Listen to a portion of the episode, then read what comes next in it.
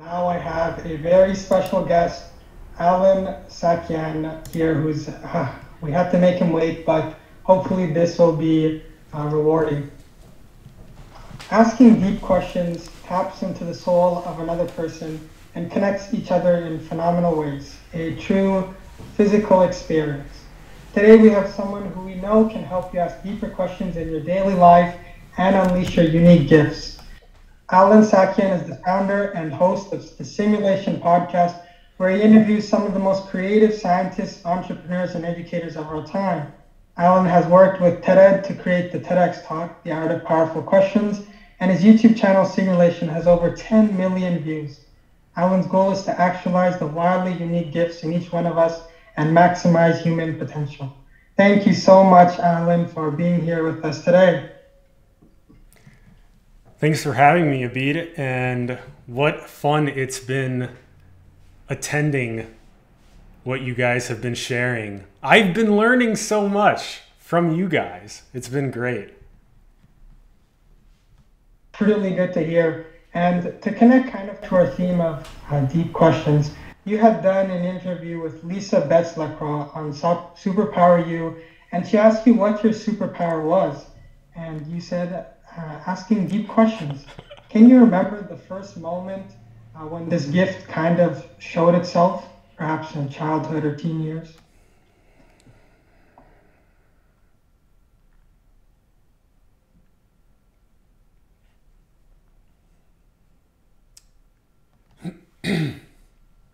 cool. One of my favorite quotes is from Tony Robbins. He says, The quality of your life is the quality of your questions. And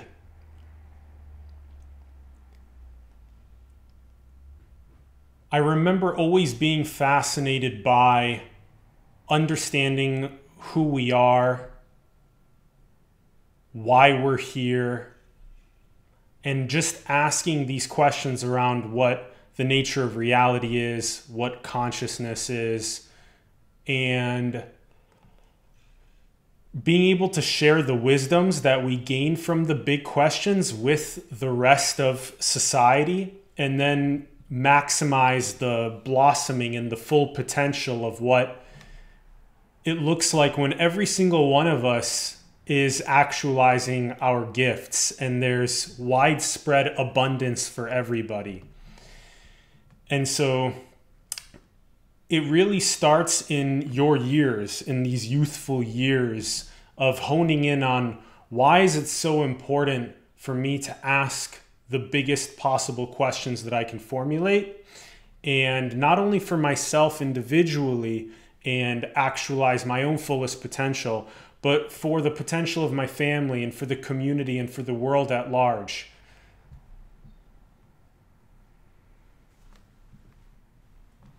It's yeah really interesting that it started at a young age asking uh, the biggest questions. And when you do have a deep conversation uh, with somebody on your podcast uh, that connection you have like the physical the feeling why do you think that's more important? And why do you think we most of us just stick to the surface level uh, boring ones in our day-to-day lives? So it's like a gym repetition so you might start off with five pounds and then work your way up to 10 and then 15. And so you build strength. Another analogy for it is a submarine, which I referenced in the TEDx talk. And so staying at the surface level is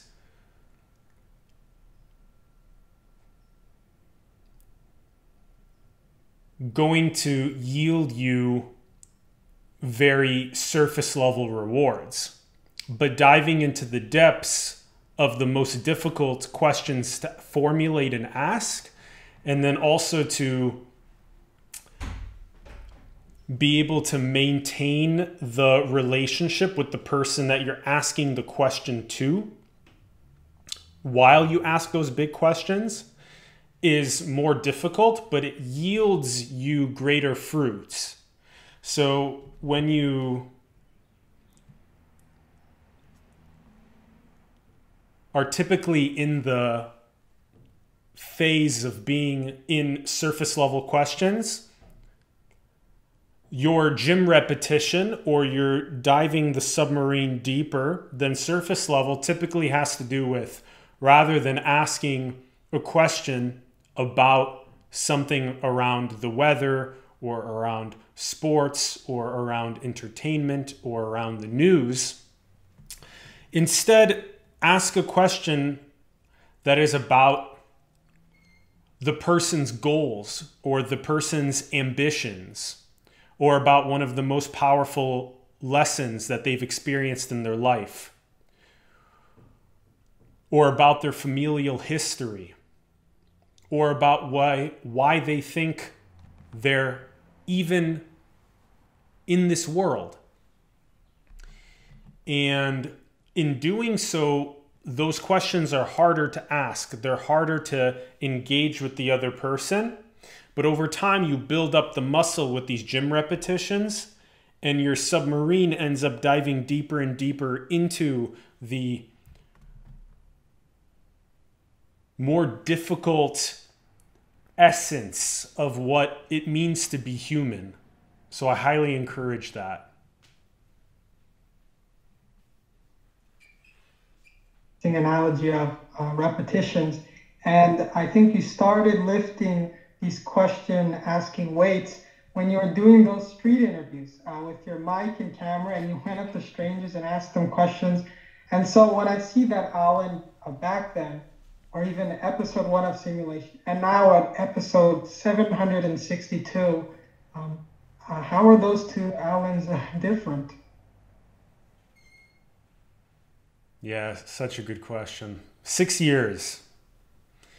So, yeah, in 2015, it was practice happy, taking a camera and a mic on the streets and just asking people what makes you happy or what impact do you want to make in the universe what was the last thing you did that scared you?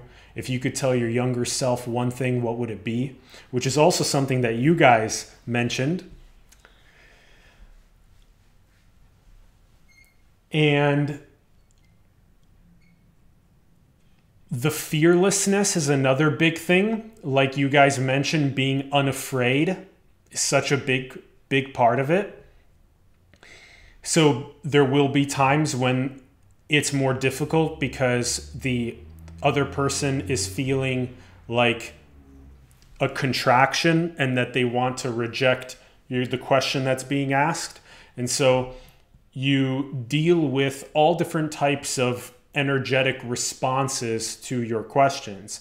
And so, over the period of six years, it's the process of dealing with all of these different thousands of interactions with humans and sensing that spectrum of energetic difference between something that's very contracted and closed off versus something that's very open and willing to share. And a lot of what my questions were about six years ago were, and even when we were first starting simulation, were questions around the most cutting edge sciences, the most unique insights around entrepreneurship and business, the biggest political questions. And then slowly they became more metaphysical. So the questions became more around consciousness and more around the nature of reality. Who are we? Why are we even here? And so that was really fruitful because as you dive into the questions that are around those essences, you gain deeper and deeper insight into who you truly are and who we are as a collective and why we're even here. And then that empowers everything that you do. It empowers you, it empowers your relationship with your family, your relationship with your loved ones, with your friends, with your classmates, with the world, and with your unique gift that you're bringing forth. Because you start feeling a greater sense of unity, you start feeling a greater sense of oneness. You start feeling not only the oneness with the environment and the planet, but you start feeling the oneness with each other at a deeper level. So the same unity that you feel with your family members, you start expressing that same unconditional love, unity to your friends and to the world at large. And then that is infused into everything you create from then on. And so that's really the big shift that's happened in the last six years for me is now being able to really infuse the essence of unity and oneness into everything that I do. And because of asking those big questions and getting to the bottom of the truth.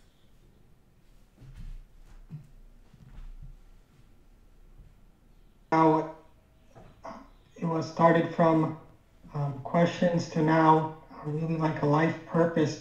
And something you brought up, our oneness and unity, was said exactly by uh, Dean Nelson, a journalist we had interviewed who had 40 years of experience. And he said, it's to explore our shared humanity. And when those things I heard, uh, they really did click. And I wanted to ask you this uh, what if everyone had deep conversations, like uh, the janitors at school, or a bus driver, or a family at the dinner table, um, all around the world, everybody having deep conversation, what would that world look like? I love it. So, in order for us to have that world, the core component that I've noticed is that we have to be willing to drop the wall that we put up between one another. So I mentioned this earlier as well, where sometimes when you ask someone a deeper question, there will be resistance to answering because there won't be so much of that open hearted vulnerability. And not only around if you ask someone a question around, hey, what do you think the purpose of the universe is? And they're like, oh, I don't know. And sometimes people, you know, feel that closed offness, uh, uh, but also around, you know, what is the deepest trauma or the deepest wound that you've experienced or that your family has experienced? You know, questions like that as well. People put up the wall, oh, I don't know you. I'm not going to answer that question and so this is the, this is the one thing, the most core component is learning how to drop the wall because of that unity and that oneness is that Abid is not asking me this question in order to create some sort of harm for me or my family. But instead, Abid is asking this question out of that shared unity, out of that shared oneness, out of the exploration, and out of a more playful, a more childlike essence. And when we recognize that, that this wall of separation begins to dissolve more and more, and I begin feeling more of that open hearted vulnerability and unconditional love. And that enables us to have these deeper conversations. And then we practice these more thought provoking questions, and we get to deeper and deeper levels of our essence.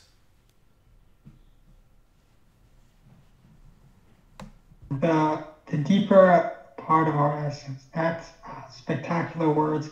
And you really did say once um, interconnectedness is the root of all our problems. And really, if, if the world had just done deep conversations with everyone and every time, uh, that would be one check off the list. And asking deep questions is one of your gifts, and you've pursued them uh, furiously for over six years uh, to actualize them with such passion and hard work. Uh, yet this gifts is kind of like an uncommon concept for us. How do you think as high schoolers, uh, is this a period of time where we can start to see them surface or how can we recognize them? Abid, one more time with the question for high schoolers. How can yeah. you, yeah, how can you, go ahead. How can we recognize the gifts we're uniquely blueprinted for? Oh, Oh, what a great question. Okay. Okay.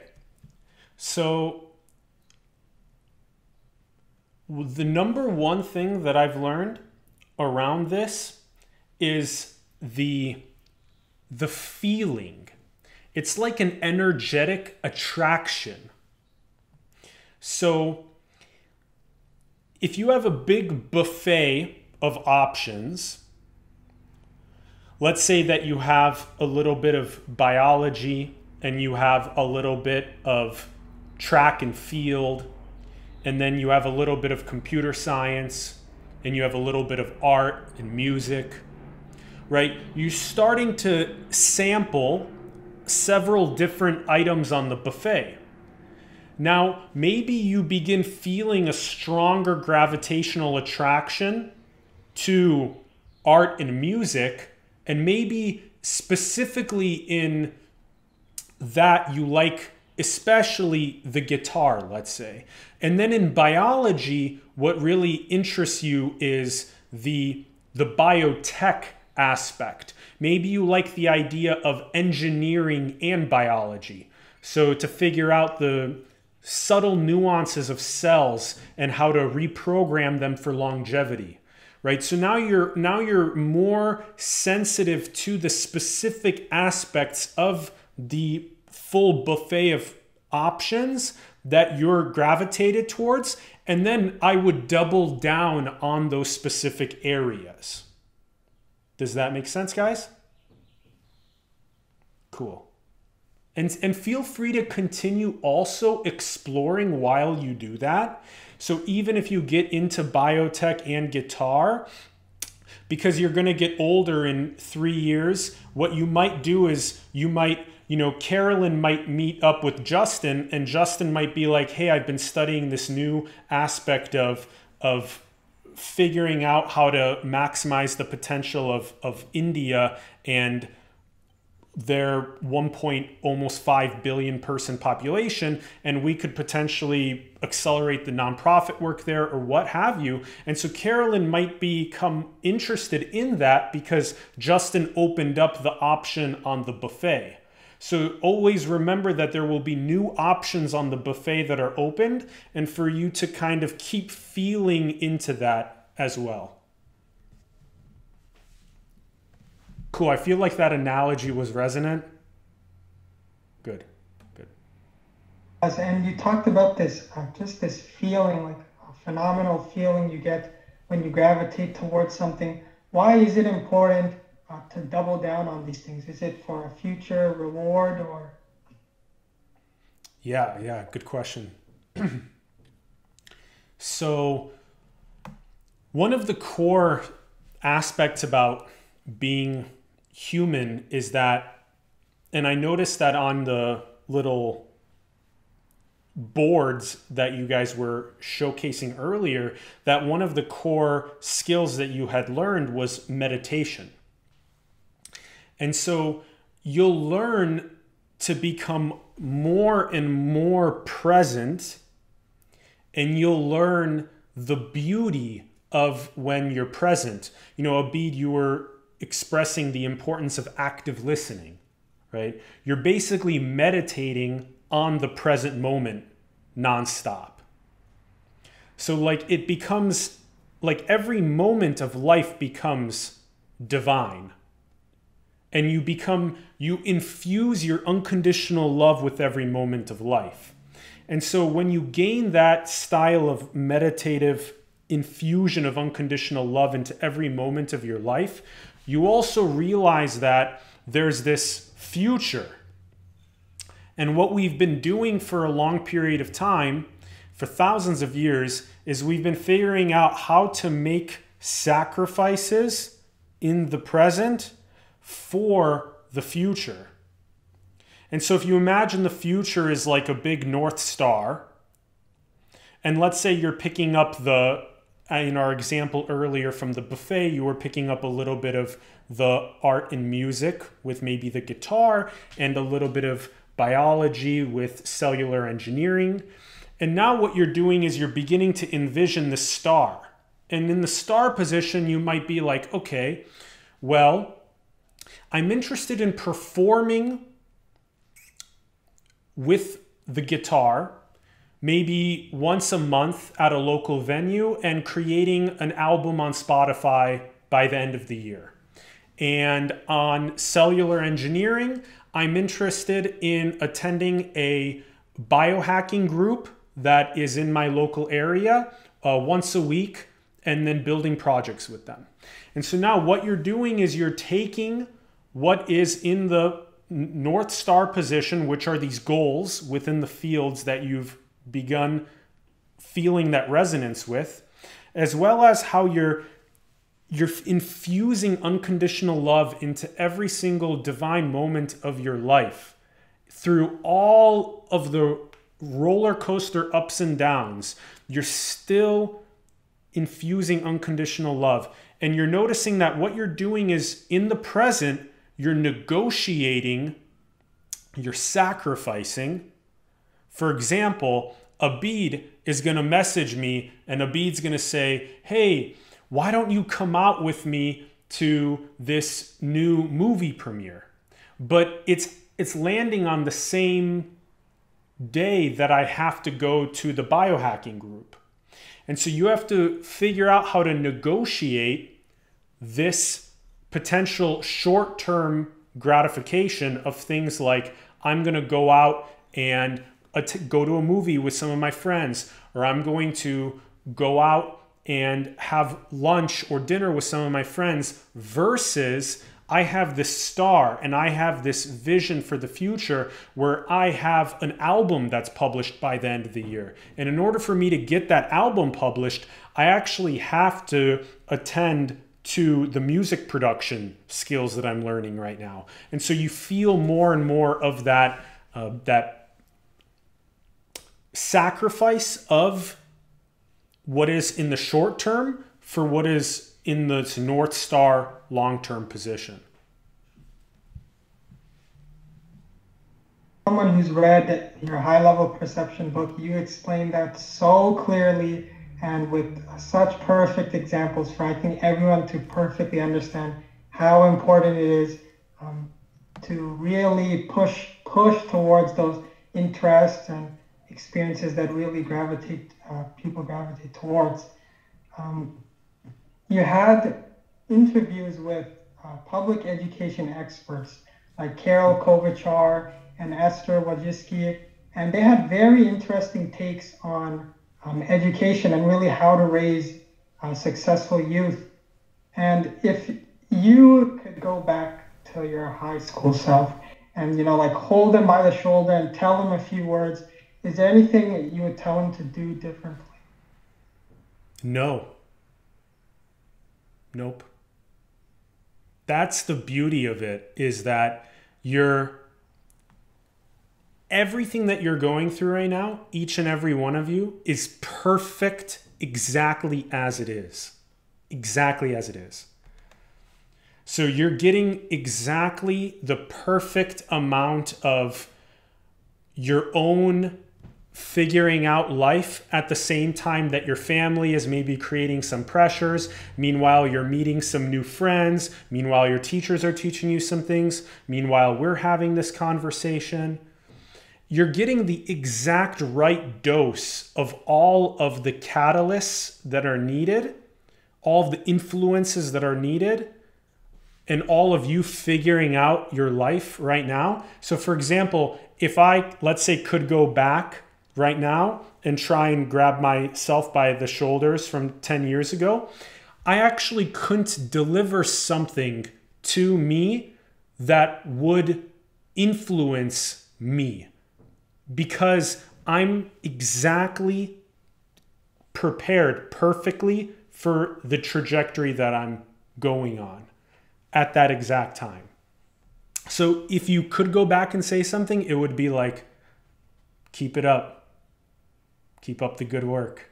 We're all counting on you. We're all proud of you. We all love you. You're enough exactly as you are, and you're headed towards a beautiful future. And just to know that you are loved exactly as you are, and you're headed towards a beautiful future. Thank you Allen Saakyan. What a spectacular message uh, to end off this with, and such an enriching interview. Love and hope for our unity and sharing in humanity. And I really, whenever you speak, and I, when I was researching for my interviews, you are genuinely someone um, in the future whose name I'd like to hear more often. And your stories, your clear purpose and thoughts are um, a guide for youth. Uh, thanks, Allen. It's wonderful that you say these things. You guys have been such a pleasure. What a cool secondary school you guys are. And I'm really appreciated sitting through your presentations and your explorations of interviewing and conversations and these unique aspects that you have to practice in order to dive deep into the deeper truths of the human essence and that shared unity, that shared oneness, and maximizing prosperity for everybody. I feel that energy in your secondary school emanating and thank you for the opportunity to come and share and to learn from you as well. Everybody on mute. Ah. Woo! Yeah, thank you so much. We really appreciate you. Thank you. You guys are so sweet.